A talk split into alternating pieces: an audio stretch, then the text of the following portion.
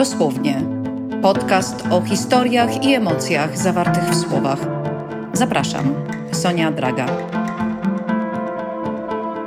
A gdyby tak spakować plecak i pojechać w podróż życia, na przykład dajmy na to w Himalaje, norweska antropolożka, dziennikarka i pisarka Erika Fatland tak zrobiła. Wybrała się w podróż w Himalaje, górski łańcuch biegnący przez tereny pięciu jakże różnych państw.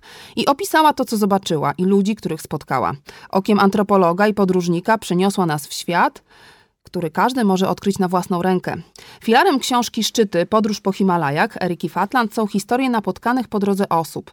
Tworzą one opowieść, której trudno szukać gdzie indziej. Wyjątkowy reportaż z najbardziej niedostępnych miejsc na Ziemi. Katarzyna Zacharska przy mikrofonie. Witam Państwa w kolejnym odcinku podcastu Dosłownie, audycji wydawnictwa Sonia Draga. Książka Fatland pokazuje, że góry są pasją szczególną. O tym, co w sobie mają takiego góry, że tak bardzo przyciągają ludzi, a szczególnie co takiego mają w sobie te góry, Himalaje, postanowiłam zapytać osobę, która była tam już kilka razy. Miłkę Raulin, podróżniczkę, zdobywczynię Korony Ziemi, marzycielkę, inżyniera trakcji elektrycznej i mamę piętnastoletniego już Jeremiego. Dzień dobry. Dzień dobry. Ja chyba od tej mamy bym zaczęła. No rzeczywiście, Jeremi miał urodziny. piętnaste urodziny. Czas leci naprawdę nieubłagalnie. Całe szczęście dla nas wszystkich. Wszystkich. W Wikipedii jesteś przedstawiona jako himalaistka, ale ty nie lubisz tak o sobie mówić. Dlaczego? No dlatego, że to jest po prostu nieprawda. I yy, Wikipedię może edytować każdy. Yy, nie wiem, kto tam wpisał himalaistka. Yy, dlatego, że dla mnie himalaizm jest tak szerokim pojęciem. Yy, no i trzeba sobie zadać to pytanie właśnie, kto to jest himalaista? Dla mnie himalaista to jest taka osoba, która po tych Himalajach chodzi naprawdę bardzo, bardzo dużo. To znaczy spędza pół życia e, tam swojego. Dla mnie himalajstami są też Szerpowie, ale oni pełnią jeszcze inne funkcje w tych Himalajach. No ale e, ja przy, e, przy tych swoich e, wyprawach w Himalaje, rzeczywiście było ich kilka e, i mam kilka sześciotysięcznych szczytów e, zdobytych w Himalajach, e, no i Mont Everest, ale no, nie wiem, jakoś tak nie czuję się himalajstką. Myślę, że bardziej się czuję taką no, marzycielką, podróżniczką, e, która rzeczywiście Himalaje kocha. Może, nie wiem, może można by było mnie nazwać miłośniczka wspinaczki wysokogórskiej i Himalajów. To tak, to z tym bym się bardziej e, interpretowała. Tak byś się lepiej czuła. Tak, tak może, bym się lepiej czuła. Może też to ze skromności wynika. Wątpię. Wątpisz? To dobrze, to niech będzie, że nie ze skromności, ale tak byś się lepiej czuła. W swojej książce pod tytułem Szczyty. Podróż po Himalajach Erika Fatland e, opisuje bardzo taką może zabawną, może wzruszającą historię. Pokazuje, jak u niej w głowie i w sercu zaczęła kiełkować myśl o wielkiej podróży. To było wtedy, kiedy była mała i kiedy jej tato na dobranoc czytał jej komiksy o kaczorze Donaldzie. To był kaczor Donald w Dalekistanie. E, miał ogromnie dużo podróży i on również był w Himalajach. I on, jak tata przysypiał wieczorem, e, to ona brała te książki i tak się nauczyła czytać w ogóle. I wtedy, rozumiem, powstał taki pomysł, żeby zwiedzać świat. Czy to jest jakoś bliska tobie historia? Czy u ciebie było podobnie? Jak się zaczęła u ciebie ta, taka taki, górska historia? Górska historia, tak, górska tak. historia. No więc też zaczęła się w dzieciństwie, co prawda nie w Himalajach i nie z książką w ręku, ale na Śnieżce. Dlatego, że ja pamiętam taką pierwszą wyprawę, kiedy pojechałam w góry. W ogóle nie wiedziałam w ogóle z czym to się je, te, te górskie wyprawy. I mieliśmy za zadanie dojść do góry, którą, no wydawało mi się, że mam e, w pierwszym takim polu widzenia. Ale potem się okazało, że to jednak nie jest ta góra, którą ja mam przed sobą, tylko to jest taka mała, mała górka, gdzieś tam taka kropeczka malutka i ja do tej małej kropeczki musiałam zmierzać. Bardzo byłam zła, bardzo byłam niezadowolona, bardzo byłam zmęczona i bardzo byłam spocona. I, e, i po prostu jak już zdobyłam tę Śnieżkę, która ma, uwaga, tysiąc sześćset, chyba dwa metry nad poziomem morza, to, mm, no to na początku chciałam się złościć, chciałam tak e, jakby dać upust tym swoim swoim negatywnym jednak emocjom, emocjom, które we mnie się rodziły, dlatego że musiałam zrobić coś, czego chyba tak naprawdę wewnętrznie nie chciałam. Ale ja się zakochałam w tych górach. Absolutnie się w nich zakochałam w tamtym momencie i pamiętam bardzo dobrze, jak się wtedy poczułam, taka wolna. I to wtedy miało taką formę jakby, nie wiem, nagrody, czy jakiegoś takiego... Mm, No chyba nagrody właśnie za ten, za, za ten trud i ten bardzo duży wysiłek. I to było niesamowite. I tak zaczęła się moja przygoda z górami, także wierzę, że takie e, dziecięce m, spostrzeżenia, e, czy jakieś przemyślenia, obrazy, myśli i tak dalej, one rzeczywiście potem w nas na bardzo długo zostają.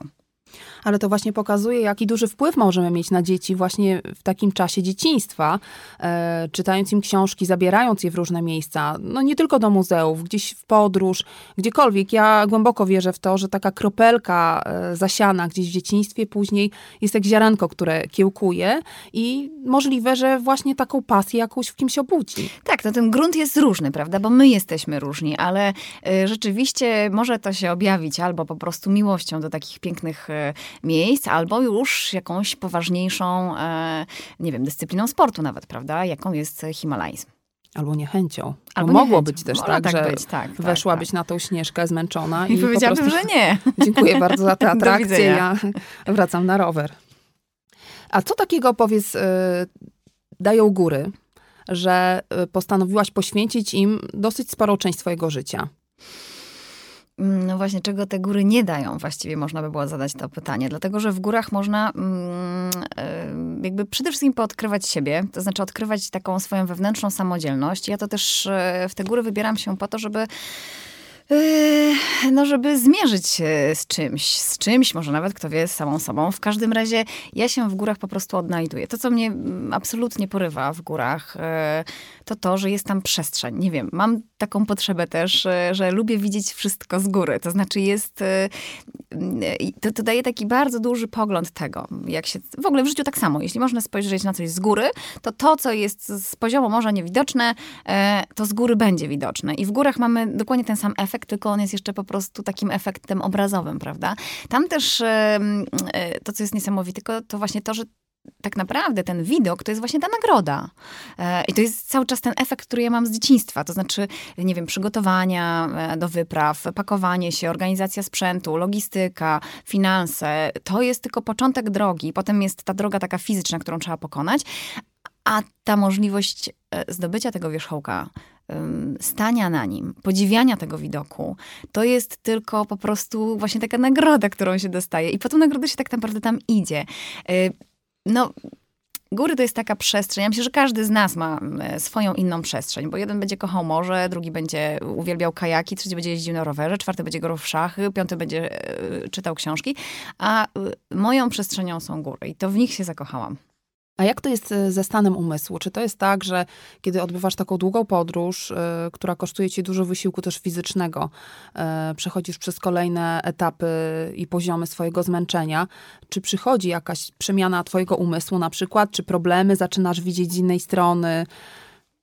Znaczy na pewno tak jest, dlatego że w ogóle góry uczą wytrzymałości. Yy, nastawienia na cel. Góry uczą cierpliwości.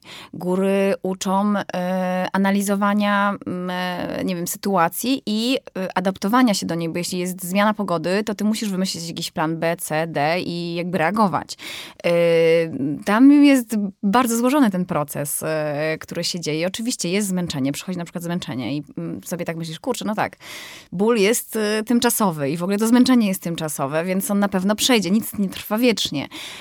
No to jest ta cierpliwość, o której mówiłam między innymi. To jest tak, tak złożony proces jakby bycia w górach i uczenia się od nich. W ogóle obcowanie z naturą jest niesamowicie uczące. Jeśli się z nią... Znaczy my nie mamy w ogóle szans w zestawieniu z nią, prawda? Bo ona jest od nas tysiąckrotnie albo jeszcze więcej silniejsza i jest bardzo nieprzewidywalna, ale chodzi o to, żeby się do niej umieć zaadaptować, dostosować i odpowiednio reagować. I góry są po prostu taką lekcją. No, to, to, tam się bierze bardzo dużo ży- życiowych lekcji nawet. To, co jest szczególne w książce Eriki Fatland, to to, o czym już wspomniałam, że ona tworzy z tego reportaż. I to wydaje mi się takie charakterystyczne dla dalekich, w ogóle chyba dla podróży, że często spotykamy też ludzi, jakby wyjeżdżając gdzieś jesteśmy nastawieni zupełnie inaczej niż w miejscu, w którym mieszkamy, tylko wyjeżdżając gdzieś spotykamy ludzi, którzy opowiadają nam swoje historie życia i czasami idziemy za tym, czasami to też ma na nas wpływ. Ja pamiętam, kiedy mieszkałam w Nowym Jorku, będąc młodą osobą, daleko od domu, miałam osiemnaście lat, byłam tam przez rok. Bardzo charakterystyczne było to akurat dla Nowego Jorku, że tam można spotkać kogoś, kto opowiada ci historię swojego życia. Był nawet taki plakat, który mówił: poprosiłam go tylko o ogień, a on opowiedział mi historię całego swojego życia. To też przewija się w książce Eriki Fatland. Ona opisuje historię całych narodów, ludów, sięga do wielu, wielu wieków wstecz, pokazuje, skąd oni się wzięli. Himalaje przechodzą przez pięć krajów, to są Chiny, Indie i jeszcze wiele innych skomplikowanych historii. I to też pokazuje, jak bardzo y, odkrywcza może być taka podróż. Czy ty kojarzysz takie historie ze swojej historii podróży, że spotykałaś ludzi, poznawałaś przez pryzmat właśnie pojedynczych osób historię całych krajów, narodów? Krajów, narodów to, e, to znaczy pewnie tak, może nie wszystkie te historie pamiętam, ale e, bardzo często zdarza się, zwłaszcza jak się podróżuje samemu. Ja większość tych podróży miałam w pojedynkę, e, odbywałam, więc e, rzeczywiście jest tak, że jak się przychodzi gdzieś do jakiejś lodży, e, albo bo jest się nawet w restauracji w jakimś większym mieście, w, czy to w Nepalu, czy w Himalajach Indii, to yy, prawda jest taka, że jak siedzisz sama i pijesz sobie kawę, to zawsze znajdzie się ktoś, kto cię zaczepi po prostu. Bo ci lokalni ludzie są bardzo otwarci, bardzo sympatyczni, bardzo szczerzy i oni mają, wiesz, ich życie jest bardzo proste. Więc, ym, więc w momencie, kiedy ktoś przyjeżdża, to po pierwsze oni mogą zainspirować się, posłuchać jakichś historii, które y, przyjeżdżają do nich właśnie z Europy albo z Ameryki.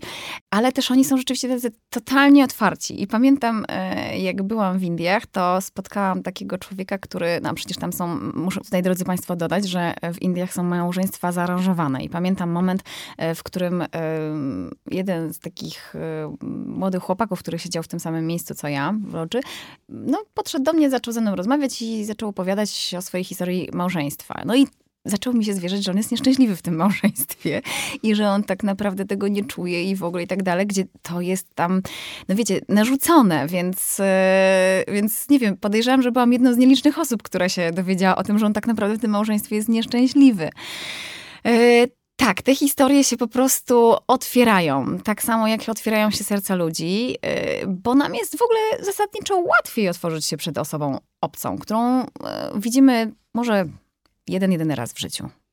Masz podobną historię też jak Erika Fatland, bo ona też podróżuje samodzielnie i w ogóle jest równie młodą osobą co ty. Ona się urodziła w tysiąc dziewięćset osiemdziesiątym trzecim roku i po prostu wzięła dziewczyna plecak i jedzie, bo ona się w ogóle niczego nie boi tam. Czy ty często pytają cię ludzie o to, czy podróżując samotnie się boisz? Ja myślę, że trzeba po prostu być dużo bardziej uważnym. Czy ja się boję? No nie, bo bym nie podróżowała w taki sposób. Ale ja jesteś tak... ostrożna, rozumiem, Jestem, rozważna. Znaczy, jakby te podróże same nauczyły mnie tego, żeby być ostrożną. To znaczy, ja miałam bardzo długo taki nawyk przypinania plecaka do, do krzesła, gdzieś w restauracji, jak siedziałam. Dlatego, że ktoś prostu... by zabrał to z krzesła. Tak, to z krzesłem albo ze mną nawet. Więc utrudniałam sprawę potencjalnemu złodziejowi. W każdym razie, no dużo jest takich rzeczy, że trzeba mieć świadomość tego, że tak, no jakby wychodzenie gdzieś tam wieczorem, to wszystko jakby były lekcje, które ja brałam, bo też wychodziłam wieczorem i szlałam się po jakichś wąskich, ciemnych, mokrych uliczkach i nagle zaczęła za mną iść grupka takich chłystków, którzy no byli nażachani ewidentnie klejem, więc no było dla mnie to niebezpieczne, więc pierwsze co zrobiłam, to po prostu podbiegłam i wbiegłam do pierwszego lepszego sklepu, żeby wyjść z grupą ludzi i jakby te reakcje, te, te, te, te, to, to nasze zachowanie, no to to jest tylko skutek tych lekcji, które my bierzemy podróżując w pojedynkę. Jak byłam w Chile, w Santiago de Chile, proszę sobie wyobrazić, że siedziałam na środku parku, w takim centralnym punkcie.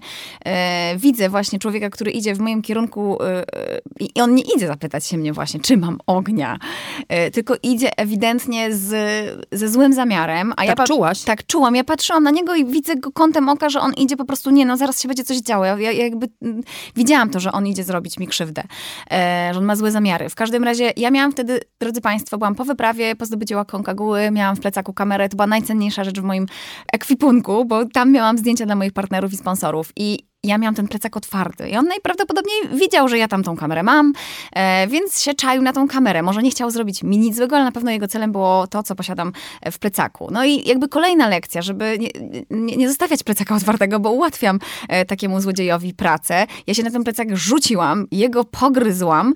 E, pana? Pana, tego pana pogryzam, ale oczywiście jakby, no, była tam szarpanina, to, to był w ogóle środek dnia, to było najśmieszniejsze, że po prostu nikt tak naprawdę ostatecznie nie reagował. W każdym razie sytuacja była tak, taka, że no ja po prostu uporem i siłą i świadomością tego, że ja nie mogę sobie pozwolić na to, żeby tą kamerę zdradzić. Nie wiem, wykrzesałam z siebie takie siły, że nie pozwoliłam odebrać tej kamery. No, złodziej uciekł bez niczego tak naprawdę. No i tak to wyglądało. I te lekcje, które się bierze w, w trakcie takich wypraw, zresztą ja tych lekcji miałam dużo więcej, nigdy mnie nic nie spotkało złego, kochani, w górach. Nigdy. Zawsze mnie spotykało coś, jak już wracałam, albo no, z takiej mojej nieroztropności, tak, czy z nieuważności. No ale to są lekcje, które trzeba wziąć. Czasami to się kończy tak, że rzeczywiście traci się tę kamerę, albo traci się portfel, albo nie wiem, są jeszcze jakieś inne szkody. No ważne, żebyśmy naprawdę mieli oczy dookoła głowy. I tego uczą samotne podróże. Tak naprawdę, żeby być dla siebie sterem, okrętem, przewodnikiem, przyjacielem, doradcą. To jest taka nieprawdopodobna lekcja. Zresztą my mamy też niezakłócony obraz tego świata, który jest. To znaczy, najprawdopodobniej, gdybyśmy siedzieli w grupie, no właśnie nikt nie podszedłby do nas, żeby opowiedzieć swoją historię małżeństwa, prawda? Albo żeby wtedy, powiedzieć, że jest... Wtedy chyba nie. Tak, więc jesteśmy jakby... Mm, no jesteśmy z jednej strony łatwiejszym łupem trochę dla takich o, złodziejaszków, ale też jesteśmy, m, też e, chętnie się do nas podchodzi, prawda, żeby z nami porozmawiać. Możemy mieć wtedy chyba bogatszą perspektywę. Poza tym odbierasz to tylko ty swoimi zmysłami, to nie przechodzi przez filtr twojego przyjaciela, przyjaciółki, Dokładnie. Jakiejś grupy osób, prawda? Wtedy byście się może zajęli czymś Dokładnie. Innym. A tak po prostu chłoniesz e, całą sobą historię tych miejsc, gdzie jesteś i e, tam, gdzie po prostu chcesz dojść. Dokładnie tak jest. A jak zaczęła się twoja przygoda z Himalajami? Pierwszy, pierwsza wyprawa. Kiedy pojechałaś pierwszy raz w Himalaje? To był chyba dwa tysiące... Hmm, który to był rok? Bo to dawno było. dwa tysiące chyba... Nie wiem... ósmy albo dziewiąty? Może chyba dziewiąty, tak. dwa tysiące dziewiąty rok. Ja pamiętam, że ja zorganizowałam, w ogóle chciałam zorganizować wyprawę. Zorganizowałam ją de facto, ale nie wiedziałam, że ona się tak skończy w takim małym gronie. Rzuciłam hasło, słuchajcie, kto jedzie w Himalaje? Ja po prostu po zdobyciu Mont Blanc rok wcześniej tak nabrałam takiej ochoty na te wyprawy wysokogórskie. No i rzuciłam hasło, kto jedzie w Himalaje? Zgłosiło się początkowo z, nie wiem, piętnaście osób. Wszyscy y, tak ochoczo, że tak powiem, deklarowali to, żeby ze mną pojechać, ale ostatecznie no oczywiście pojechała garstka, dokładnie trzy osoby. Jeszcze na sam, y, na ostatni moment y, y, pojechał mój przyjaciel, który musiał się wyposażyć w cały ekwipunek. Y, I tak się zaczęła y, w ogóle moja y, taka chęć podróżowania w pojedynkę też, y, dlatego że od tej wyprawy, co prawda, w której, na którą pojechałam z, z moimi znajomymi, to zaczęła się w ogóle moja himalajska przygoda. Zdobyłam wtedy pierwszy sześciotysięcznik, to był sześciotysięcznik w Himalajach Indii, Stok Kangri. No i to była piękna, po prostu piękna, cudowna góra, w której nie było nikogo. No właściwie sami byliśmy tam i to było niesamowite. To był też taki w ogóle w moim życiu bardzo fajny czas, w którym ja po prostu się delektowałam tymi górami. A potem Po, przyszły wyprawy, jakby to się tak samo tak naprawdę wytworzyło, że, yy, że, że ja zaczęłam w pojedynkę jechać, bo jak chciałam zorganizować wyprawę do Nepalu, to też była znowu grupa chętnych, a ostatecznie okazało się, że pojechałam tylko ja, więc jakby yy, to życie przyniosło te samotne podróże i yy, tak się złożyło, że ja się w tym samotnym podróżowaniu yy, po prostu... zakochałam. Rozkoszuję się tym, że można podróżować samemu, ale uważam też, że podróże z kimś są też równie ciekawe, bo to zupełnie inne rzeczy niesie. A ten pierwszy raz, kiedy pojechałaś w Himalaje, jak to pamiętasz? Kiedy tam już się znalazłaś? Jako bardzo duży wysiłek, dlatego że mój organizm w ogóle na takich wysokościach był, no może był na podobnych wysokościach jeszcze w Peru, jak byłam na prawie sześciotysięczniku, ale bardzo duży wysiłek, brak jakby adaptacji do, do, do, do, do tych warunków, które tam są. Dużo jakby braków, jeśli chodzi o przygotowanie. Tak to Ty oceniam. U siebie miałaś, tak? Tak, tak, tak, tak. Jakby widziałam, chociaż starałam się zrobić wszystko jak najlepiej, ale jakby wiedziałam, że no przede wszystkim to, to jest to doświadczenie. Nie, absolutnie nie wyczytamy tego w żadnej książce, nie nauczymy się na tego na żadnym kursie, po prostu to trzeba przejść na własnej skórze, trochę tak jest. My możemy sobie radzić, jakby doszkalać się i to jest bardzo użyteczne, ale prawda jest taka, że to, co my przeżywamy na własnej skórze jest naj najcenniejsze. I, bo to nas uczy. To nas najszybciej uczy.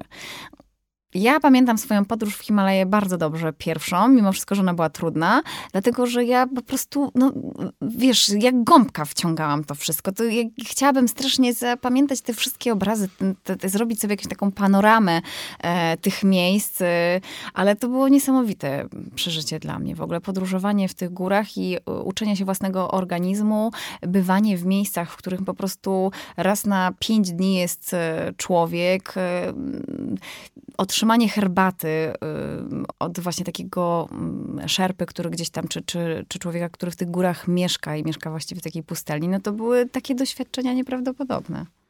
A czy miałaś kiedyś sytuację, która była zagrożeniem twojego życia w górach ze względu na, nie wiem, nieprzystosowanie, brak czegoś?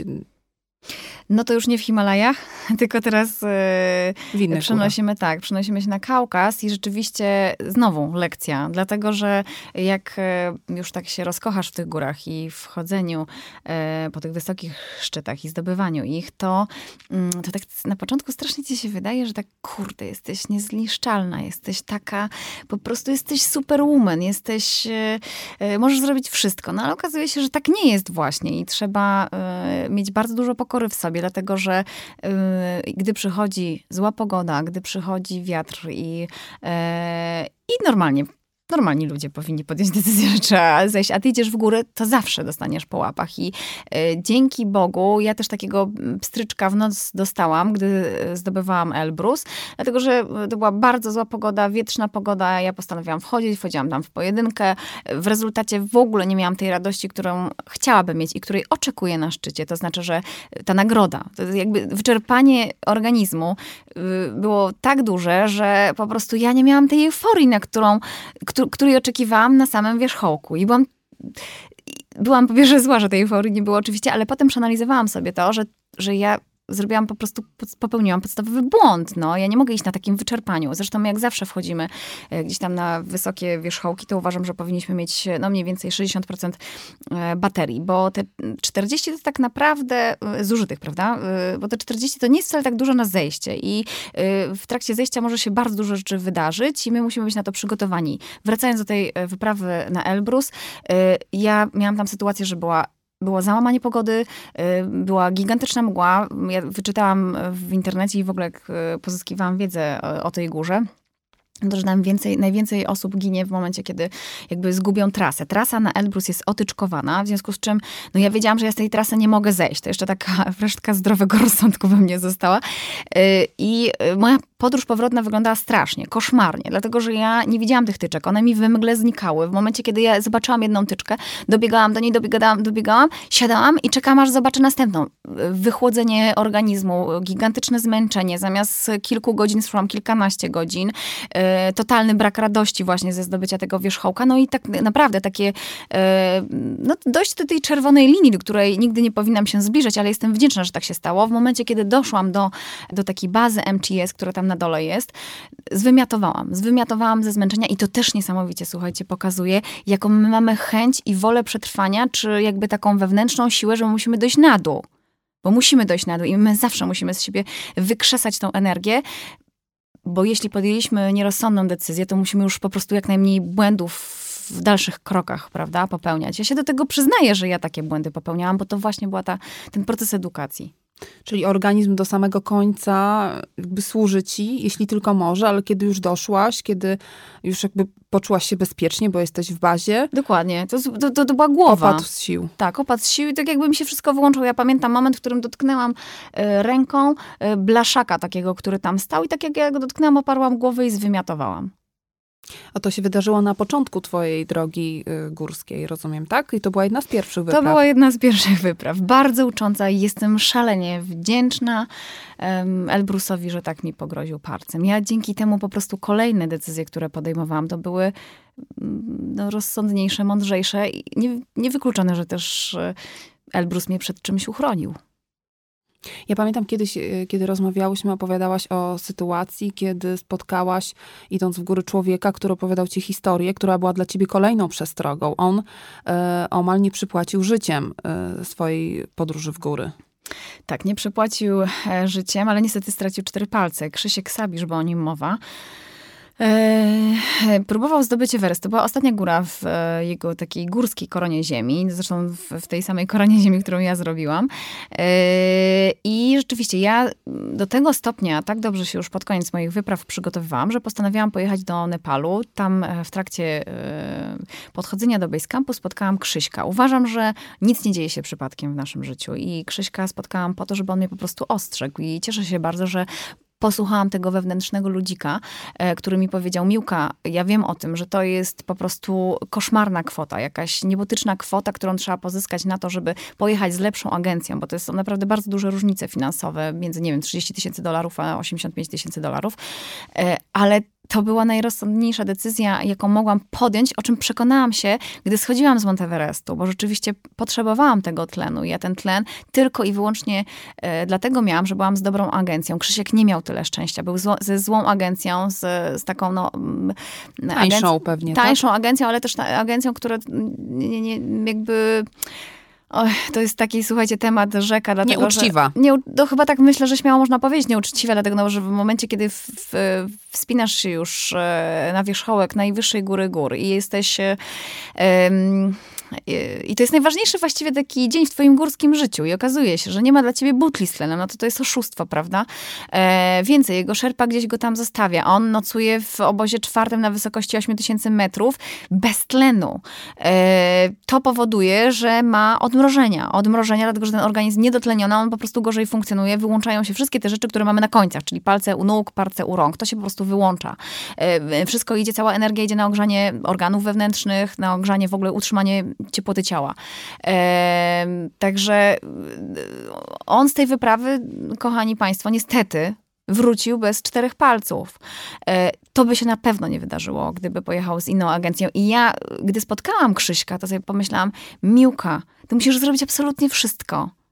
Bo gdybyście państwo zobaczyli Krzyśka, który ma dwa metry wzrostu, jest super upięśniony, i mnie, która ma metr pięćdziesiąt dziewięć i waży pięćdziesiąt kilogramów, to ja w tych górach mam mniejsze szanse, taka jest prawda, bo ja mam mniejszą tężyznę fizyczną, mniejszą e, wytrzymałość fizyczną. Nie mówię o psychicznej wytrzymałości, ona jest, ale rzeczywiście tą fizyczność mam e, słabszą, niższą.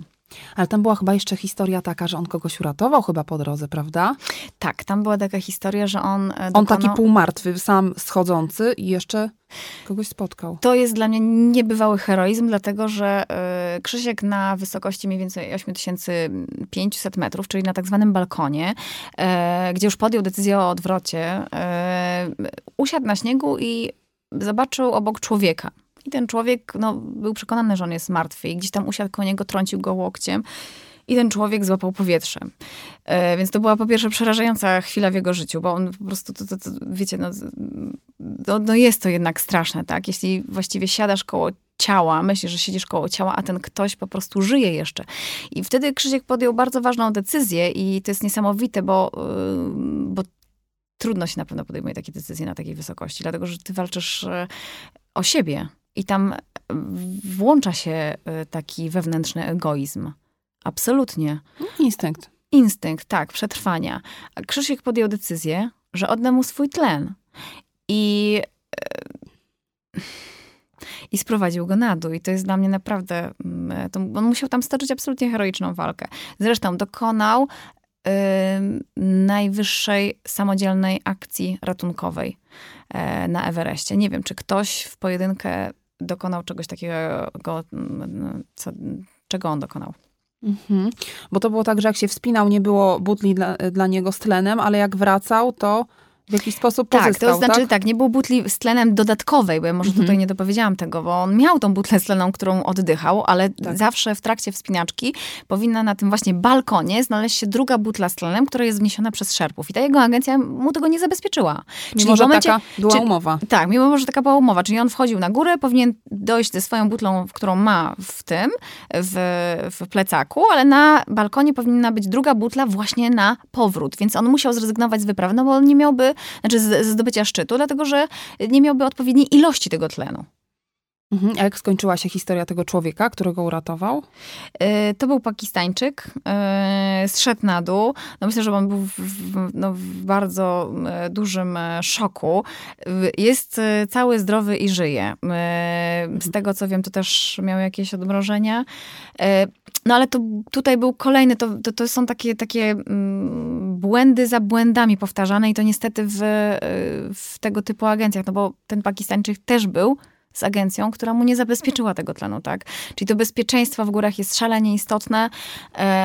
No i drodzy państwo, na wysokościach osiem tysięcy metrów nad poziomem morza, to życie ludzkie, czy, czy butla z tlenem, to, to, to, są, to są konkretne wartości, w sensie liczone w, w dolarach. I tak jak butla z tlenem kosztuje na dole, nie wiem, tam już nie pamiętam dokładnie, jakie to były kwoty, ale pewnie czterysta dolarów czy ileś, to tam kosztuje, nie wiem, tysiąc dwieście albo dwa tysiące i ludzie za to płacą, wyciągają pieniądze, e, żeby zapłacić. I, I tam to życie ludzkie dostaje cenę i to jest straszne. Jeśli ty nie masz środków finansowych do tego, żeby, e, żeby zapłacić za to swoje życie, no to, to nie przeżyjesz. Choć nie zawsze jest taka możliwość, żebyś wyszedł z takich tarapatów cały, bo tego tlenu po prostu tam może nie być. Może być tak, że za żadne pieniądze się go nie kupi. A powiedz, Miłka, bo ty byłaś tam w tych wysokich partiach gór, czy tak jak Krzysiek schodząc spotkał tego człowieka, który myślał, że jest po prostu, że to są zwłoki, tak? Mhm. Czy to jest częsty widok, że się spotyka tych martwych ludzi? Jak tam jest? Bo to jest legendami już owiane.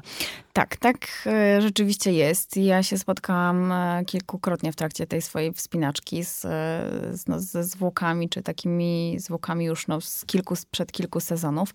Pierwszą taką sytuacją było, jak wychodziłam z obozu trzeciego i e, mój przewodnik, to jeszcze nie był szerpa, tylko taki jakby opiekun całej grupy.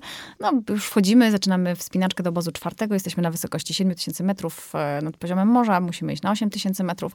No i ja widzę, że w w namiocie leży człowiek i ten człowiek ma tak rozłożone nogi, tak jakby, tak byście się państwo nigdy nie ułożyli do snu. Nienaturalnie. Nienaturalnie w ogóle, więc ja mówię, słuchaj, no może mu tam coś pomoże. I przede wszystkim ten namiot otwarty, więc mówię sobie, kurczę, no przecież teraz okej, świeci słońce, ale za chwilę będzie chłodno, będzie wiatr, mhm. to nie, nie dość, że tam mu coś z tego namiotu wyleci, to jeszcze, jeszcze po prostu niepotrzebnie traci tam temperaturę. Więc mówię do tego szerpy, bo właśnie wyszli Szliśmy z obozu trzeciego, więc ja byłam pełna sił, tak, gotowa. Mówię, słuchaj, może podejdziemy tam, zapniemy mu ten namiot, pomożemy mu buty ściągnąć, może jest zmęczony, coś, trzeba mu zagrażać herbaty. Nie, idziemy do góry. Taka była odpowiedź tego mojego gajda. No ale wiesz, może byśmy poszli jednak, sprawdzimy, wiesz, no bo to dziwne, on tak leży, zostawił ten namiot, nie, idziemy do góry. Więc za trzecim razem, gdy próbowałam jakby zatrzymać tego mojego gajda i powiedzieć mu, no chodź mu pomóżmy, no przecież mamy tyle siły, mamy tyle czasu, możemy mu pomóc. Yy, to... On zmroził mnie wzrokiem i powiedział, nie, idziemy dalej.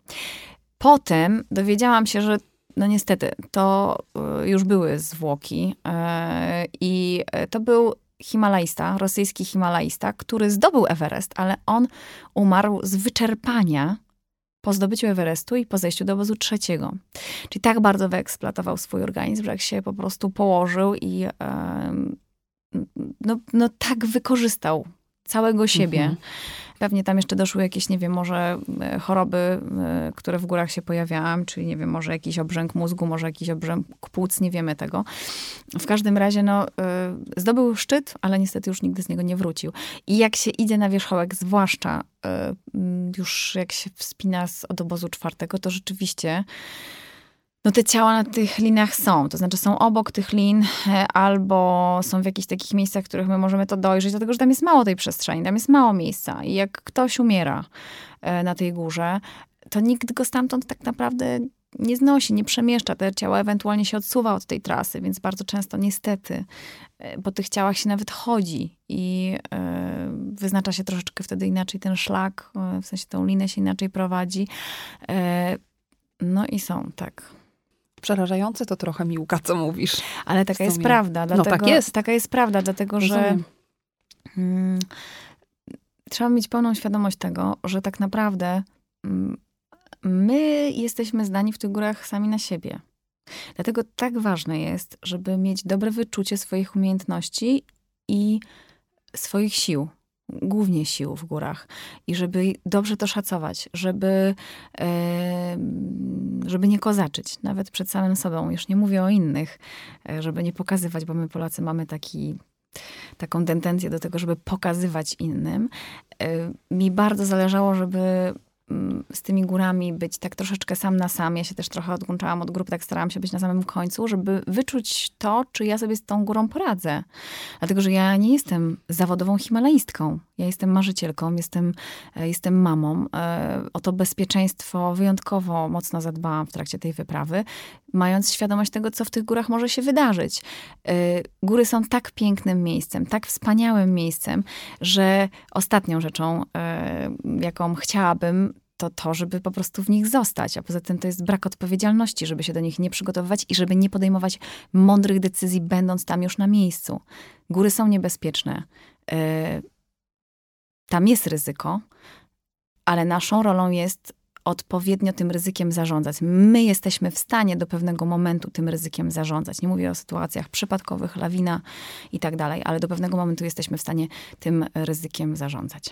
Mam nadzieję, że nie wystraszyliśmy Państwa e, za bardzo, ale też e, trochę takiej pokory wobec gór e, nie zaszkodzi. Chyba to jest też dodatkowa rzecz, którą e, możemy dostać od gór, jakby pokora. Tak. To, że jesteśmy tym małym pyłkiem i myślę, że to, że kiedy chodzi się po Himalajach, to widzi się tych ludzi też, którym się to nie udało. Myślę, że to też powoduje, że czujemy większą pokorę wobec tych gór. Tak myślę. I respekt, no bo I respekt, tak. Czymże jesteśmy w zestawieniu z takim wielkim kolosem. Bardzo Ci dziękuję, Miłka, za rozmowę.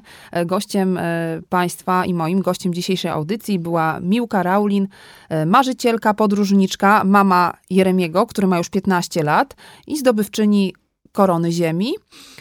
W niektórych kręgach znana jako himalaistka, ale nie lubi tak o sobie mówić. Marzycielka, mama inżynierka. A, in, inżynier trakcji elektrycznej.